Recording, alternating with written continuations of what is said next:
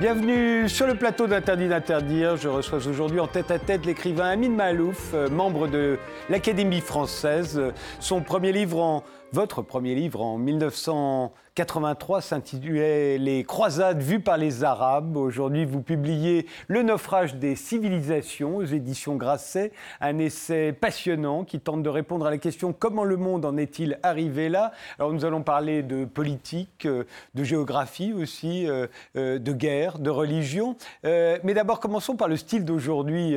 C'est une question que je pose à tous mes invités. Je leur demande de me proposer une image qui résumerait, qui caractériserait notre époque et vous avez choisi celle-ci. Là, il n'est pas question de politique, il n'est pas question de religion, il est question de...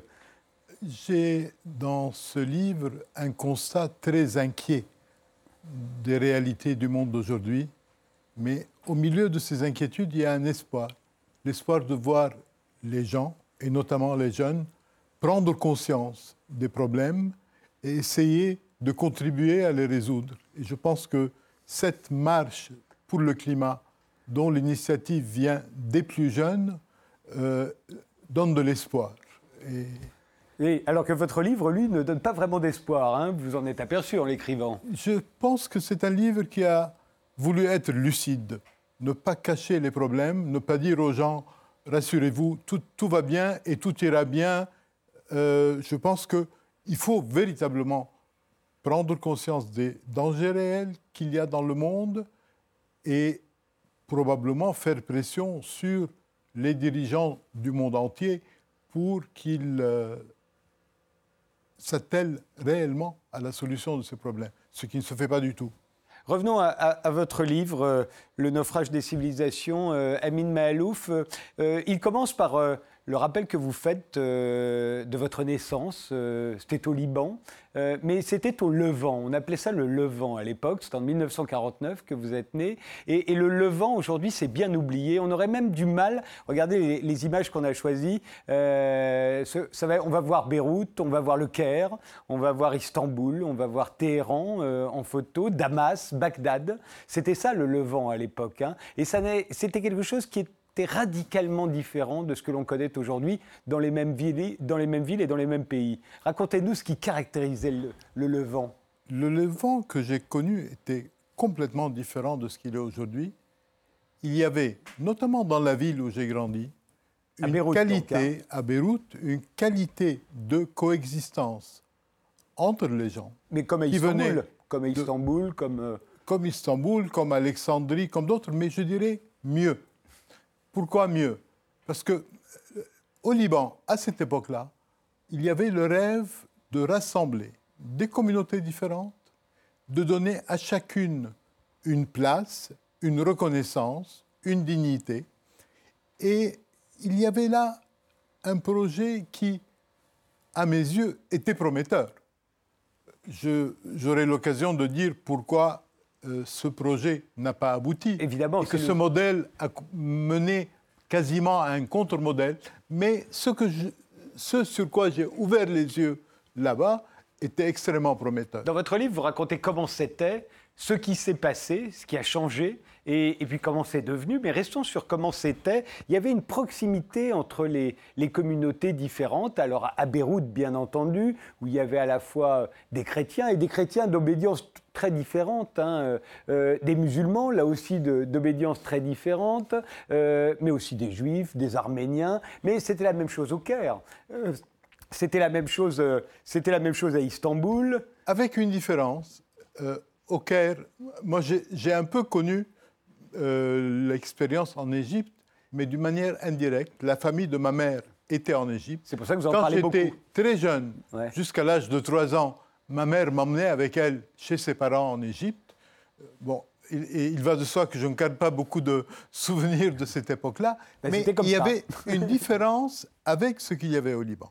En Égypte, il y avait des communautés qui jouaient un rôle remarquable dans l'épanouissement culturel, économique et autres, mais qui n'étaient pas intégrés réellement à la communauté locale. Il y avait un statut d'extraterritorialité qui faisait que les, les communautés étaient séparées, il y avait une sorte de, de relation fondamentalement inégalitaire. Le Liban avait l'ambition de faire autre chose. Euh, en Égypte, le système était euh, lié à l'époque coloniale. C'était un reliquat d'une époque ancienne euh, où les communautés étrangères dans les comptoirs de Méditerranée orientale, ce qu'on appelait les échelles du Levant, avaient un statut qui permettait de les protéger, parce qu'elles se sentaient menacées de, par l'arbitraire.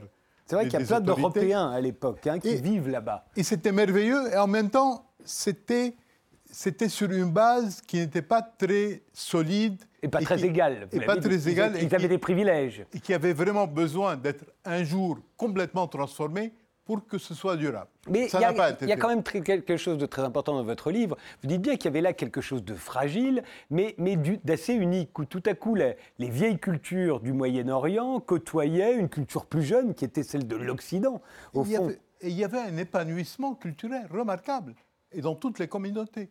Un des plus grands poètes grecs modernes, euh, Constantin Cavafis, était à Alexandrie, il est né à Alexandrie, il est mort, il a écrit toute son œuvre là-bas. Mais, c'est drôle, vous rappelez d'ailleurs que l'Égypte des années 50, euh, c'est l'Égypte à la fois de, de, de Oum Kalsoum, euh, mais c'est aussi celle de Claude François, c'est celle de Dalida. De Dalida, de Moustaki, de Béard, de... Voilà, et de Toby Nathan, que j'ai reçu euh, Absolument. Qui dans la communauté juive et, qui, et qui, qui est toujours encore triste aujourd'hui d'avoir quitté cette Égypte-là.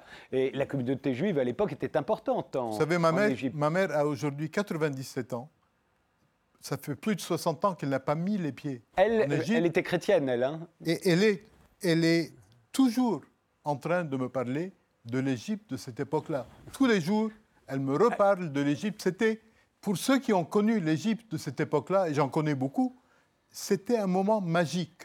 Alors il faut, voir ce qui s'est passé, évidemment. Alors qu'est-ce qui a fait que toutes ces communautés ont dû quitter l'Égypte? Ben, D'abord, il y a l'arrivée au pouvoir euh, de Nasser, qui va devenir euh, euh, l'homme le plus le plus, on va dire, le plus charismatique du monde arabe euh, de l'époque. Hein, euh, euh, et Nasser arrive au pouvoir avec l'idée quand même de récupérer un certain nombre d'intérêts égyptiens qui sont aux mains des étrangers. Il, y a quelque chose de, nationaliste et, qu'on peut comprendre d'ailleurs à l'époque. Hein. Tout à fait.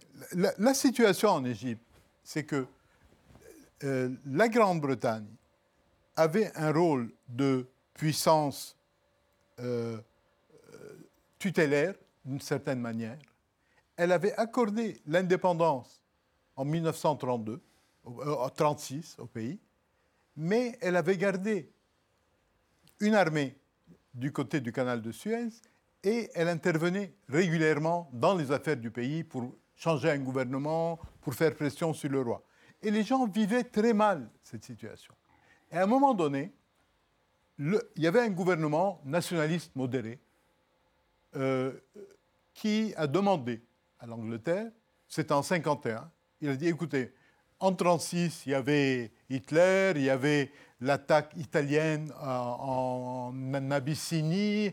Euh, nous comprenons qu'à cette époque-là, vous aviez besoin de maintenir des troupes en Égypte. Aujourd'hui, ça suffit. Retirez-vous, donnez-nous la souveraineté. Et l'Angleterre a refusé.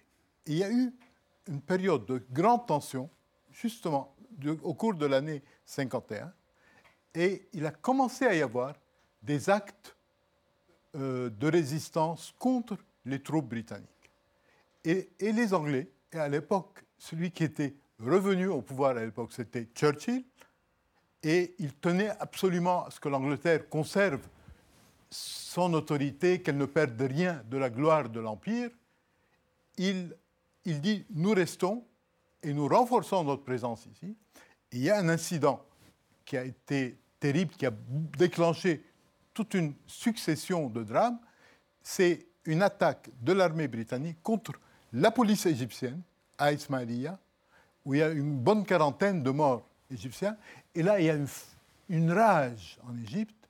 Il y a une manifestation monstre au Caire et on brûle. Ça, c'est en janvier 52. On brûle le centre du Caire, on brûle tout ce qui représente la présence étrangère, les hôtels, les clubs privés, Thomas Cook, euh, W.H. Smith, tout ce qui représente l'Occident. cette, Égypte cosmopolite à l'époque que l'on vante, comme on vante le vent cosmopolite. Et c'est vraiment le, moment où ça bascule. Ça bascule complètement. Et, après, alors il y a l'arrivée au pouvoir de, celui qu'on appellera le Raïs, euh, Nasser, et puis il y a, l'affaire de Suez. Euh, quand il nationalise le canal. L'affaire de Suez découle de cela. C'est-à-dire, l'attaque a lieu euh, à côté du canal de Suez, et la revendication de reprendre le contrôle de Suez est très présente dans l'opinion égyptienne. En 1952, il y a deux forces politiques qui montent. D'un côté, les frères musulmans, et de l'autre, un nationalisme qui prend forme dans l'armée et qui finit par renverser le pouvoir du roi. Et l'homme qui euh, personnifie ce mouvement, c'est le colonel Nasser à l'époque. Il devient, moi je me souviens, dans les années 60, j'étais, j'étais un jeune homme à Beyrouth, Nasser était une idole.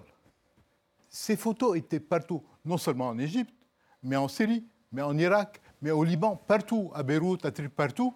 Et dans l'ensemble du monde arabe, il était l'idole. On attendait de lui qu'il qu'il tire le monde arabe de, de son marasme, de, de ce siècle de C'est l'idée, l'idée du panarabisme, de l'unité du monde arabe, du progressisme et de la laïcité à l'époque, parce que c'est un monde arabe laïque encore.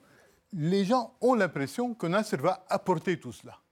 Et le, le, moment crucial, c'est quand Nasser, en 56, dit Je nationalise le canal de Suez.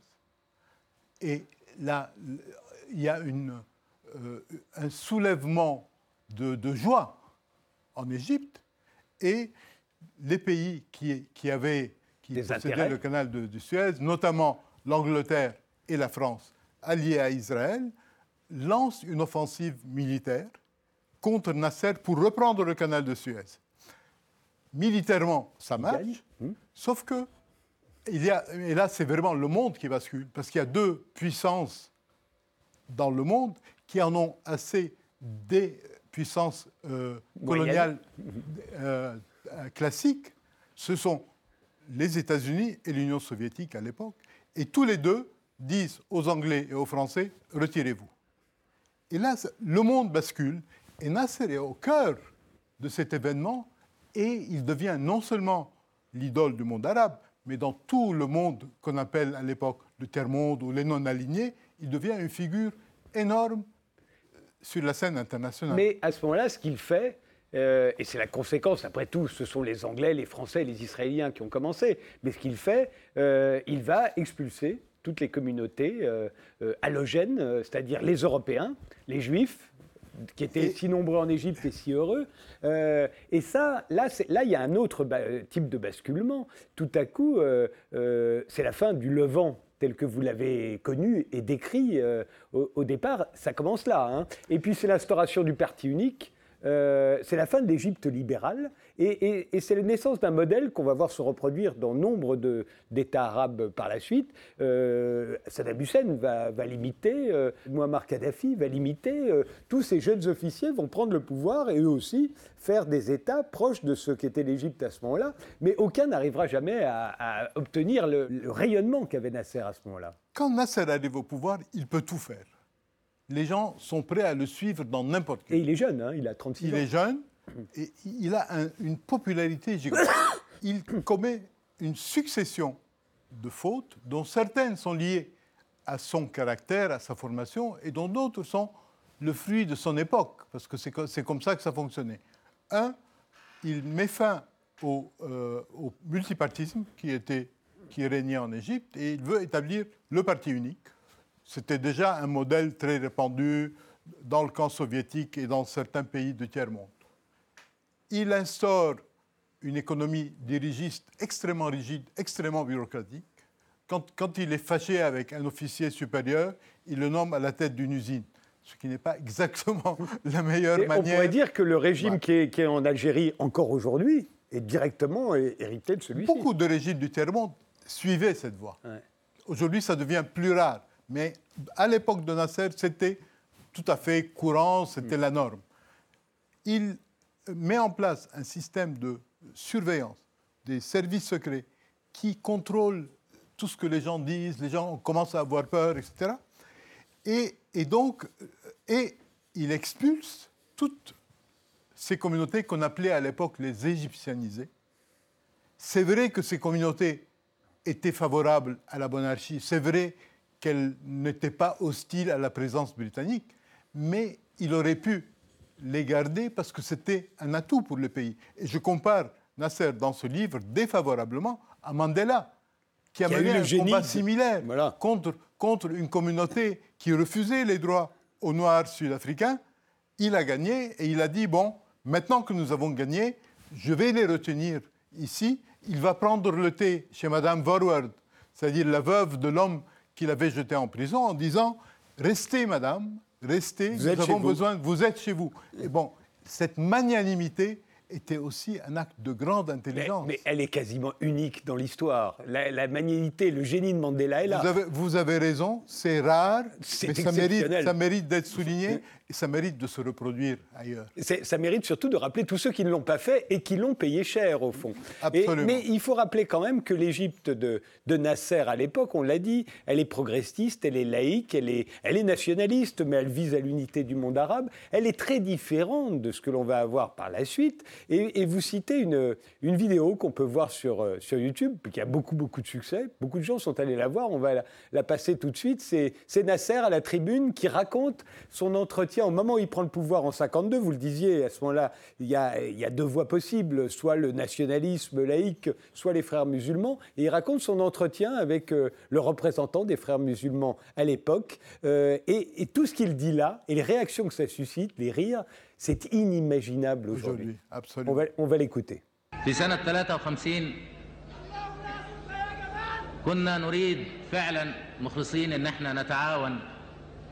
مع الإخوان المسلمين على أن يسيروا في الطريق الصحيح والطريق السليم.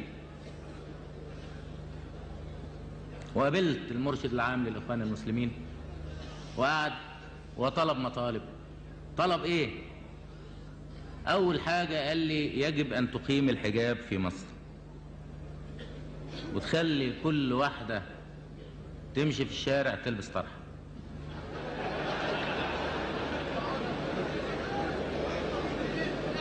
كل واحدة هتمشي.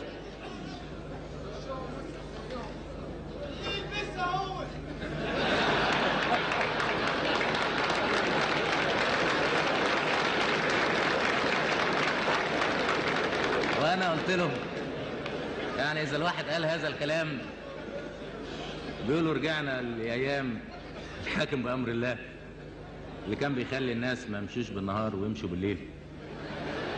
و أنا في رأيي أن كل واحد في بيته هو اللي ينفذ هذا الكلام. فقال لي لا أنت باعتبارك الحاكم مسؤول. قلت له يا أستاذ أنت ليك بنت في كلية الطب. مش لابسة طرحة ولا حاجة. ما لبستهاش طرحة ليه؟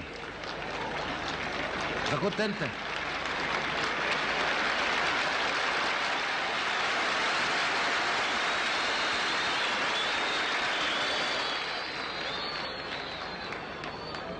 إذا كنت أنت مش قادر تلبس إذا كنت أنت مش قادر تلبس بنت واحدة اللي هي بنتك طرحة عايزنا ننزل ألبس عشرة مليون طرح في البلد نفس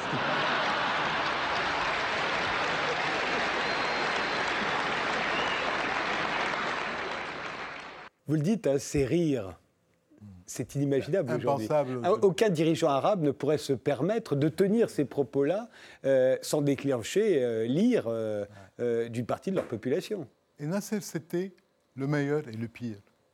Par certains côtés, il aurait pu transformer complètement les sociétés, et par d'autres côtés, il était prisonnier des conceptions qu'il y avait à son époque, et Le pire, ça va être, vous le racontez, euh, ça va être la guerre de, de 67, euh, qu'on appelle aujourd'hui la guerre des six jours, euh, mais que les Arabes, dites-vous, n'aiment pas qu'on appelle la guerre des six jours, parce que ça rappelle que la débâcle qui a été celle de l'alliance des, des États arabes contre Israël, et c'est la fin de Nasser, ça. Et il se laisse entraîner dans cette guerre, alors qu'a priori tout le monde est d'accord aujourd'hui pour dire qu'il ne le voulait pas. Il pensait que ça n'était pas du tout une bonne idée. Beaucoup de gens ont écrit sur cette époque et ils disent clairement, tous ceux qui l'ont approché, ils disent il ne voulait pas de cette guerre, mais il était extrêmement vulnérable à la démagogie.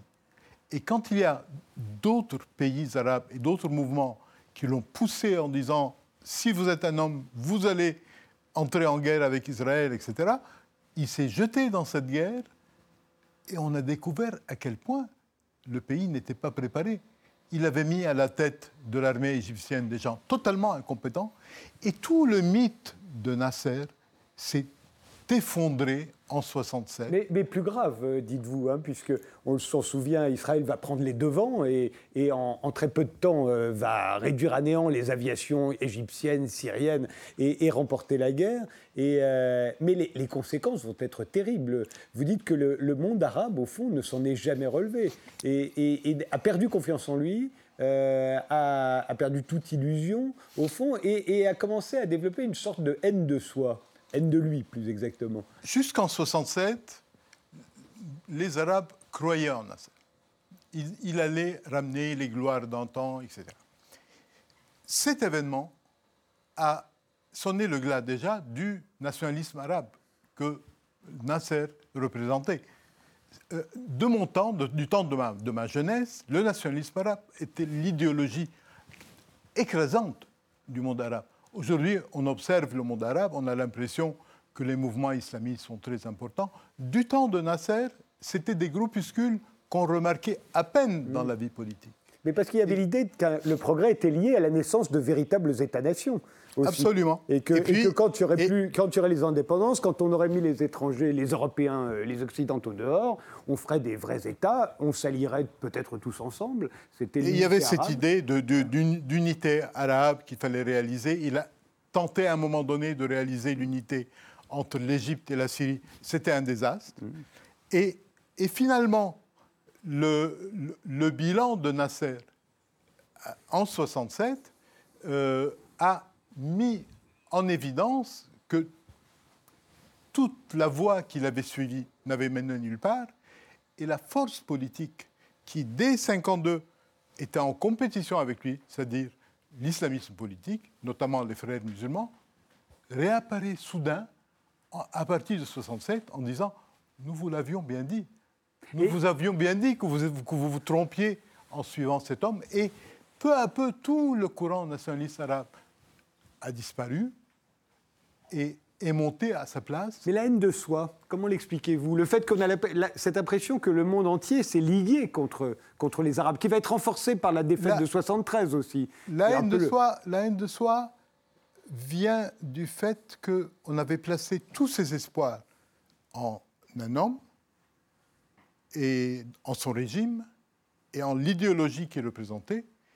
Et ça s'est écroulé en, six jours, et même en fait en un jour.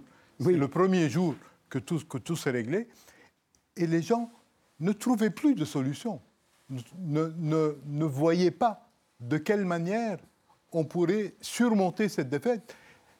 Ce qui est étonnant et, et effrayant, c'est que 50 ans plus tard, on en est encore là. On ne trouve pas encore la manière de surmonter cette défaite de 67. Et, le statu quo, d'ailleurs, règne, euh, et vous dites que ce, 67, ça a été un piège qui s'est refermé aussi sur Israël.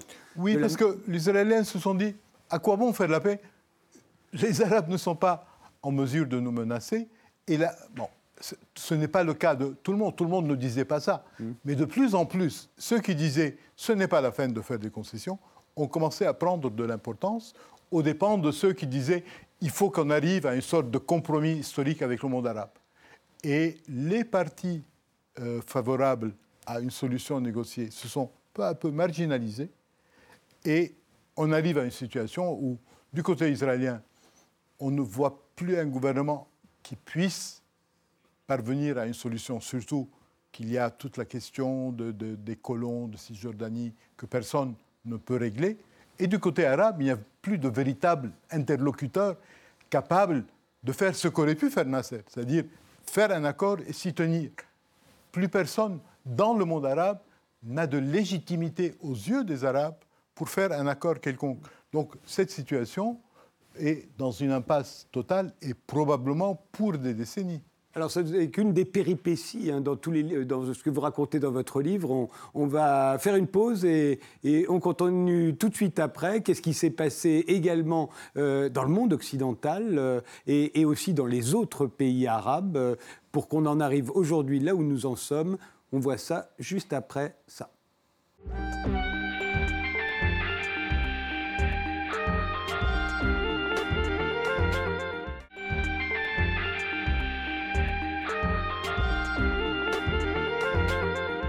Comment le monde en est-il arrivé là? C'est le sujet du nouvel essai d'Amin Malouf, Le naufrage des civilisations, qui vient de paraître chez Grasset.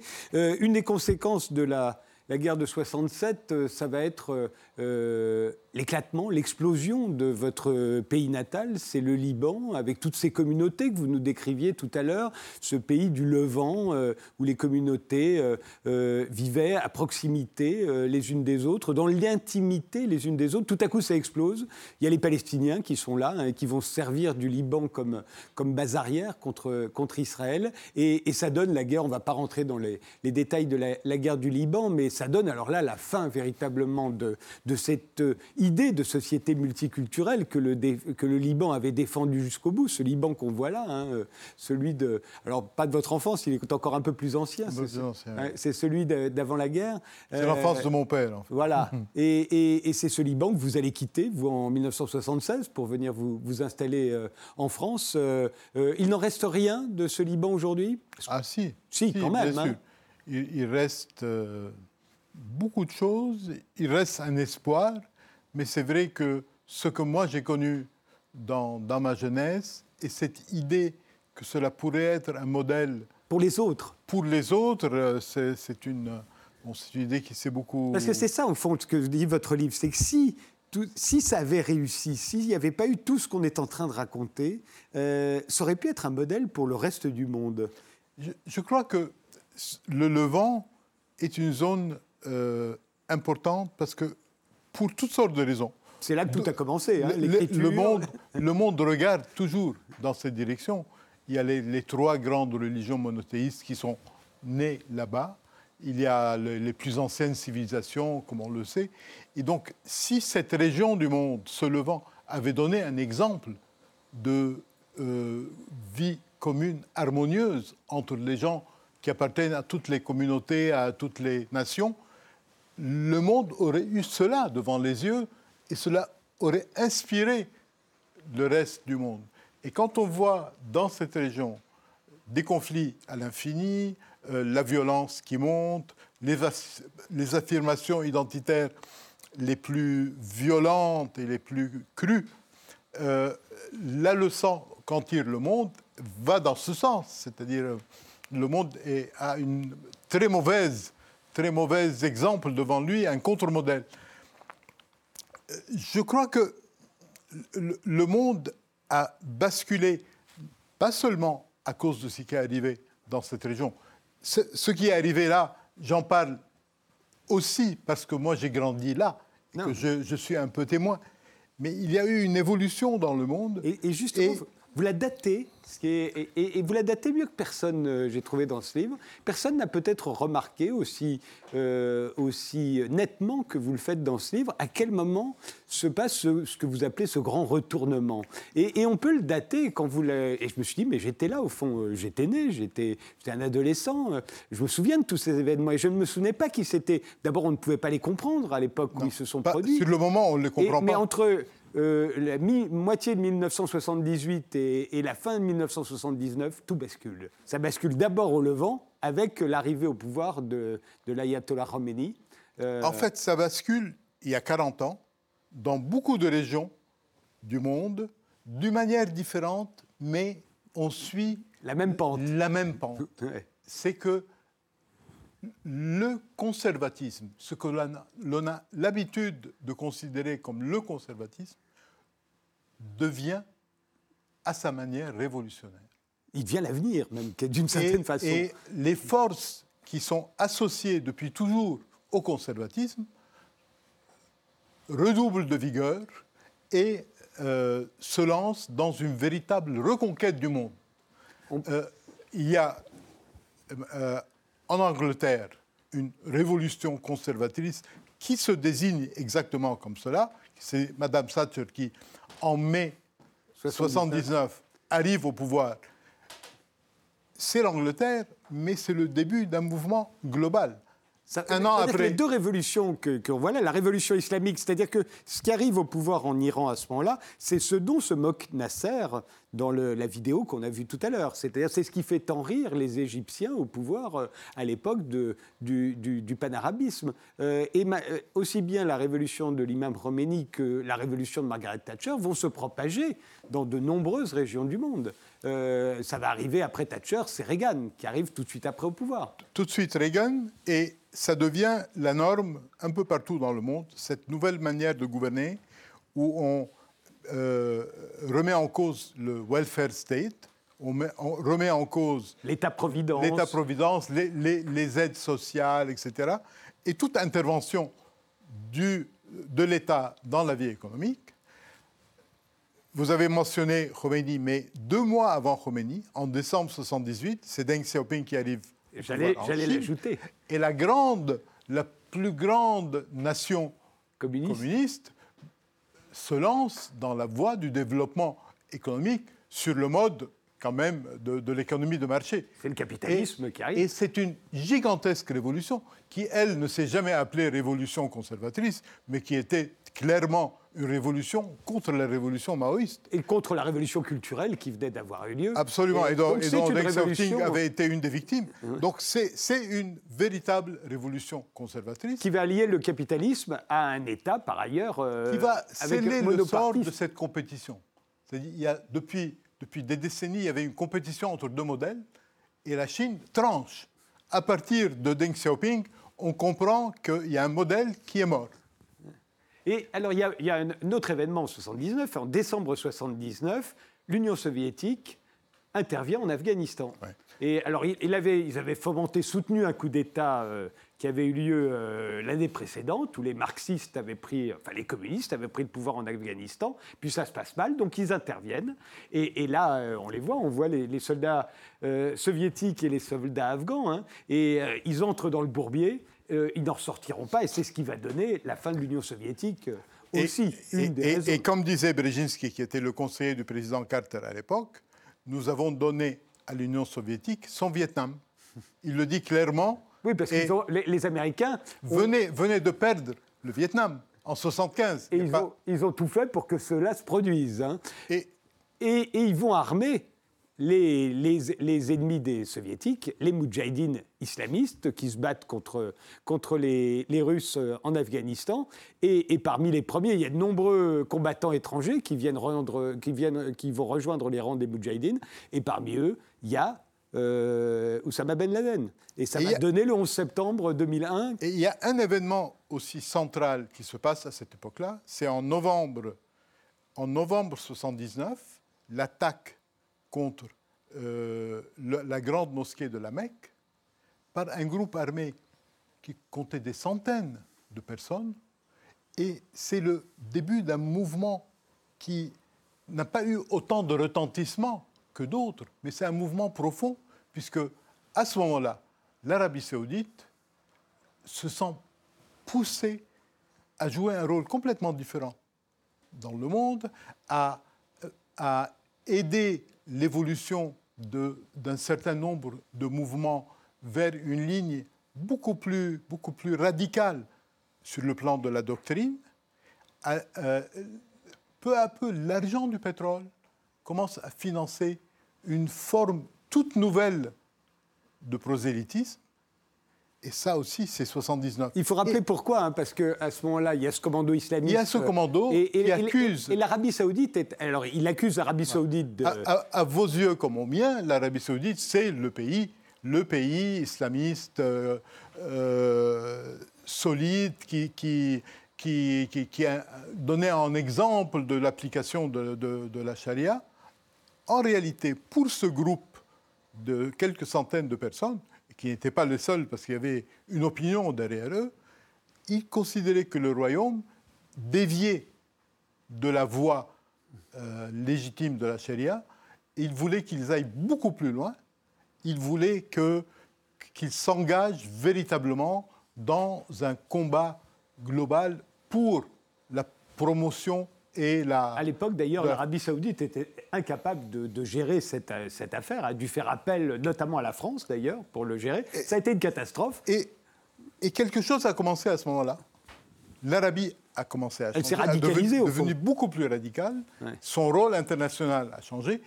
Et euh, l'apport de l'argent du pétrole a commencé à jouer un rôle majeur dans l'affirmation identitaire euh, religieuse. Mais le, choc du, le choc pétrolier de 73, au fond, a eu des conséquences sur tout le monde. Parce que si Margaret Thatcher arrive au pouvoir en, en 79 en Angleterre, c'est aussi euh, une des conséquences du choc pétrolier qui avait beaucoup affaibli et voire euh, appauvri euh, la Grande-Bretagne. C'est aussi comme ça que Reagan arrive au pouvoir en disant nous on s'en fout, on va continuer. Et c'est aussi, vous le dites, cet argent du pétrole va créer des ennuis pour absolument tous les pays. pour le Shah d'Iran, qui était un des artisans du choc pétrolier, il va se retrouver euh, débarqué par, euh, par mais aussi jusqu'au Venezuela aujourd'hui, euh, le Nigeria, l'Irak, tous les pays qui à ce moment-là gagnent de l'argent vont le payer cher au fond. En fait, il y a deux événements majeurs qui expliquent ce retournement de 79 dont nous venons de parler. Un élément, c'est le choc pétrolier, qui secoue toutes les économies et sans ce choc, on ne comprendrait pas pourquoi il y a cette remise en cause de la gestion économique telle que l'a pratiquée Mme Thatcher et telle qu'elle s'est répandue à travers le monde. L'autre élément, qui est un élément déterminant, c'est la, situation de l'Union soviétique à l'époque. Il y a en 1975 euh, la, la, victoire au Vietnam, la victoire de Hanoï, c'est-à-dire de l'allié de l'Union soviétique, suivi de la chute des gouvernements pro-américains au Laos et au Cambodge. Euh, il y a la chute de Salazar au Portugal et l'indépendance de cinq anciennes colonies euh, portugaises qui toutes sont gouvernées à l'époque par des partis marxistes-léninistes on a le sentiment, on a le sentiment à l'époque qu'il y a une, une vague. C'est le, le, le, climax de la puissance communiste dans le monde en 75. Il y a une vague, et, moi je me souviens d'amis qui se rendaient à l'époque en Union soviétique, disaient mais ils sont ivres, ils sont ivres, ils ont l'impression que tout est, tout est possible. Et et, je, me souviens, euh, récemment, j'ai lu, une déclaration que Brezhnev a faite à, un dirigeant français qui disait nous aurons gagné dans le monde entier d'ici 94-95. Donc il y avait cette, ivresse à l'époque, et en même temps, il y avait quelque chose dans le système qui fonctionnait plus. Il y avait quelque chose dans, dans le système, notamment dans l'économie, qui ne fonctionnait plus. Et c'est ce, paradoxe d'une puissance qui est à la fois très ambitieuse, très conquérante, et en même temps extrêmement fragilisée, qui explique l'évolution qu'il y a à la fois du côté de l'Afghanistan et à la fois du côté de l'Europe orientale, notamment la Pologne, où l'on assiste à la montée d'un mouvement euh, Solidarność, qui commence à ce moment-là et qui va être soutenu par deux Polonais très importants à l'époque. Jean-Paul II, élu à la tête de l'Église catholique en 78, en octobre 78, et Brzezinski, polonais, principal conseiller de Jimmy Carter, et tous les deux tous les deux ont le rêve de saper le, le, système soviétique en Europe orientale. Donc on a tous ces facteurs qui expliquent le basculement qu'il y a en 79 et qui va donner, enfin tout ça va donner le monde d'aujourd'hui. Euh, à la fin des années 90, il y a le livre de Samuel Huntington qui arrive, euh, euh, qui est le livre que lisent à ce moment-là un certain nombre de grands dirigeants dans le monde. est-ce qu'il a, est-ce qu'il a, est-ce qu'il avait raison il avait raison sur une chose, c'est que les gens, les hommes, nos contemporains, se définissent beaucoup plus qu'avant en fonction de leur appartenance religieuse. Là où il n'avait pas raison, c'est qu'il a prédit, prédit qu'il y aurait des aires de civilisation qui allaient se combattre les unes des autres. Il n'y a pas des aires de civilisation, c'est un effritement au sein de toutes les aires de civilisation, que ce soit dans le monde musulman on voit tous ces conflits internes, les, et dans tous les pays, il y a des, conflits similaires. Les musulmans ne cessent de se, en, Occident, en Occident, les États-Unis et l'Europe n'ont jamais été aussi éloignés les uns des autres, et l'Europe elle-même, qui était en train de se construire à la fin du siècle dernier, aujourd'hui, je n'irai pas jusqu'à dire qu'elle est en train de se déconstruire, mais la construction européenne est sérieusement ébranlée par le Brexit et par la montée du scepticisme dans beaucoup de pays européens. Donc le monde ne va pas vers des conflits entre de grandes aires de civilisation, il va vers une sorte de tribalisation généralisée. Le, terrorisme, c'est une des conséquences aussi de, de la guerre de 67 C'est une des conséquences du désespoir. Parce que à ce moment-là, il y a le terrorisme palestinien et il prend son essor à ce moment-là. Et quand, ils, quand ils perdent confiance dans une victoire militaire, au fond. Et, il, a, il, a, eu un effet extrêmement pervers dans le monde, parce qu'il a fait déraper nos démocraties vers les soucis sécuritaires. Et euh, de plus en plus, nous acceptons d'être surveillés, que nos conversations soient écoutées, que tout ce que nous écrivons soit étudié par, euh, par des, des, des, logiciels, des, algorithmes qui... Toute chose qui... aurait fait scandale il y a 30 ans. Absolument. Les, gens seraient quand, quand, vous passez, Quand vous passez dans un aéroport, qu'on vous demande d'enlever vos chaussures, d'enlever vos Ça, c'est pour notre sécurité personnelle, on l'admet. Non, mais nous l'admettons. Aujourd'hui, nous l'admettons parce que nous pensons qu'il y a un danger réel. Mais s'il n'y avait pas le risque sécuritaire qui a été souligné par les attentats, ces choses-là nous auraient horripilés. Or, nous les admettons. Et en fait, nous admettons de plus en plus les limitations aux libertés à cause de la montée de la violence identitaire et du terrorisme. C'est pas seulement les limitations, c'est carrément la réduction des libertés individuelles que nous acceptons. Et les empiètements sur, sur la vie intime, c'est devenu chose courante et, encore une fois, nous l'acceptons, nous, l'acceptons de bon cœur parce que nous pensons qu'il, y a des risques réels, que c'est tout à fait légitime. Ce n'est pas, on n'est pas manipulé par un Big Brother qui utilise sa force pour imposer une tyrannie. Nous acceptons d'être surveillés parce que nous pensons que cela nous protège. Et c'est ça euh, l'une des conséquences les plus tragiques de la montée du terrorisme. Euh, la religion ne cimente pas les sociétés humaines, euh, dites-vous. On l'a cru. Euh, Huntington le croit dans son livre. Je, pense que la religion peut cimenter une société particulière quand cette société est, quand dans cette société le nationalisme et la religion se, se confondent mais c'est extrêmement rare à travers le monde. Dans l'ensemble, les grandes religions, celles qui sont étendues sur un grand nombre de parties, euh, ne, peuvent pas utiliser la religion comme fondement. Euh, on a un exemple que je cite dans le livre, celui du Pakistan. On a séparé les, les hindouistes des musulmans dans l'empire des Indes. Euh, les musulmans se sont retrouvés dans un pays où il y avait les Bengalis, les Punjabis et beaucoup d'autres. Et, soudain, dès qu'ils se sont retrouvés avec la même religion, ils se sont combattus pour des raisons ethniques et linguistiques.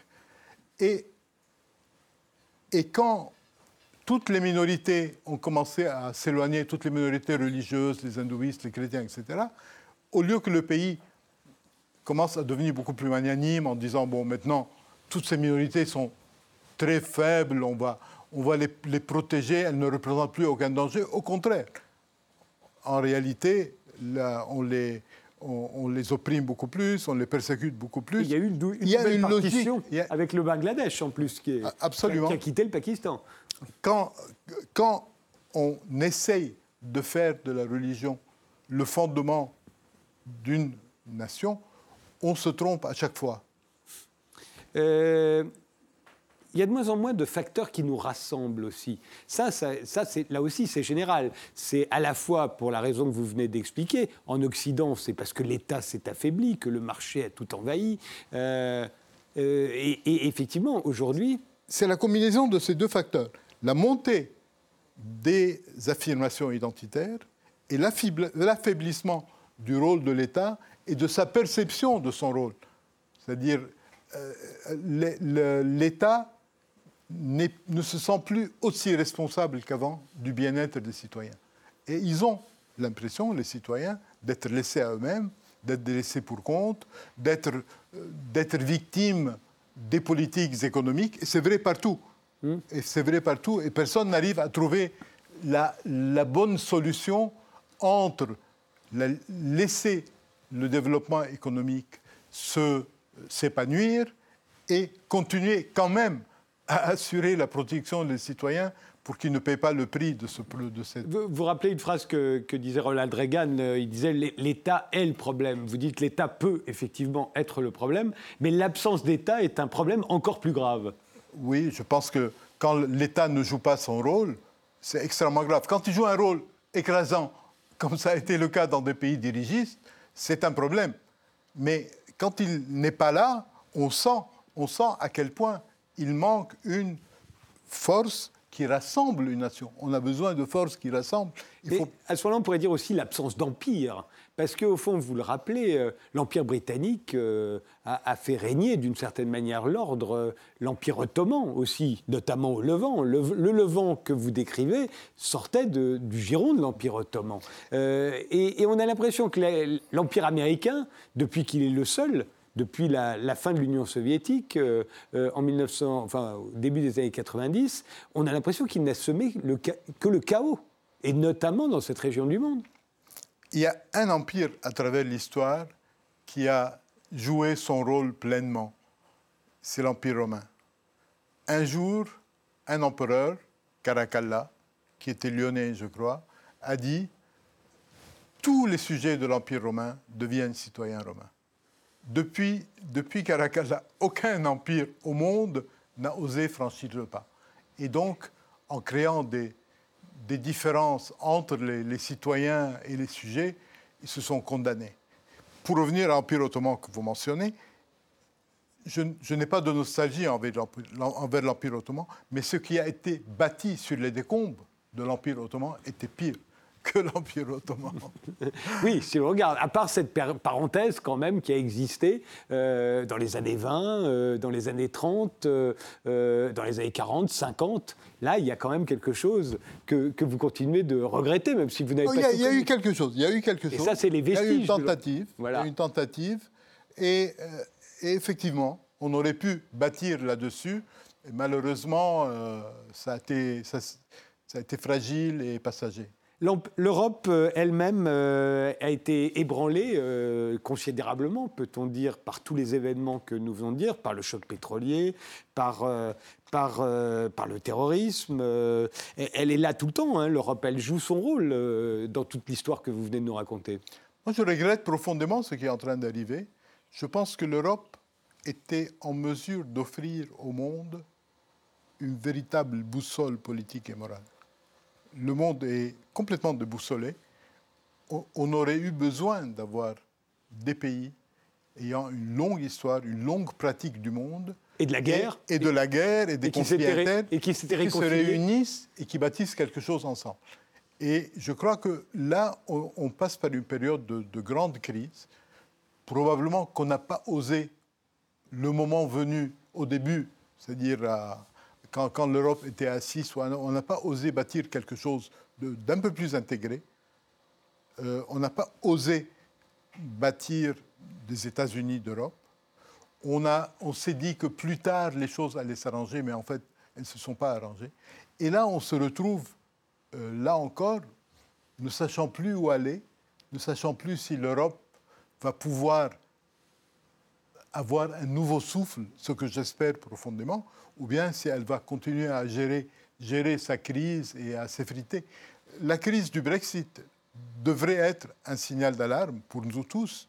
Si l'Angleterre est sortie, elle a eu tort de sortir, mais c'est parce qu'il y a une vraie crise en Europe.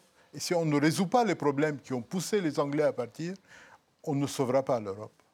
Et le Levant Dernière phrase de cette émission. Ce Levant dans lequel vous êtes né Je ne le vois pas résoudre ces problèmes lui-même.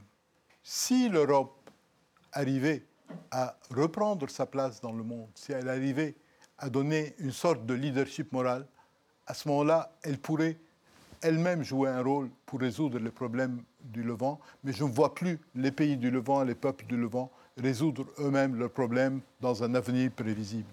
Je vous remercie, euh, Amine Malouf, euh, d'avoir euh, participé à cette émission. Je rappelle que votre nouvel essai, Le naufrage des civilisations, vient de paraître chez Grasset. Merci de nous avoir suivis jusqu'ici et rendez-vous au prochain numéro.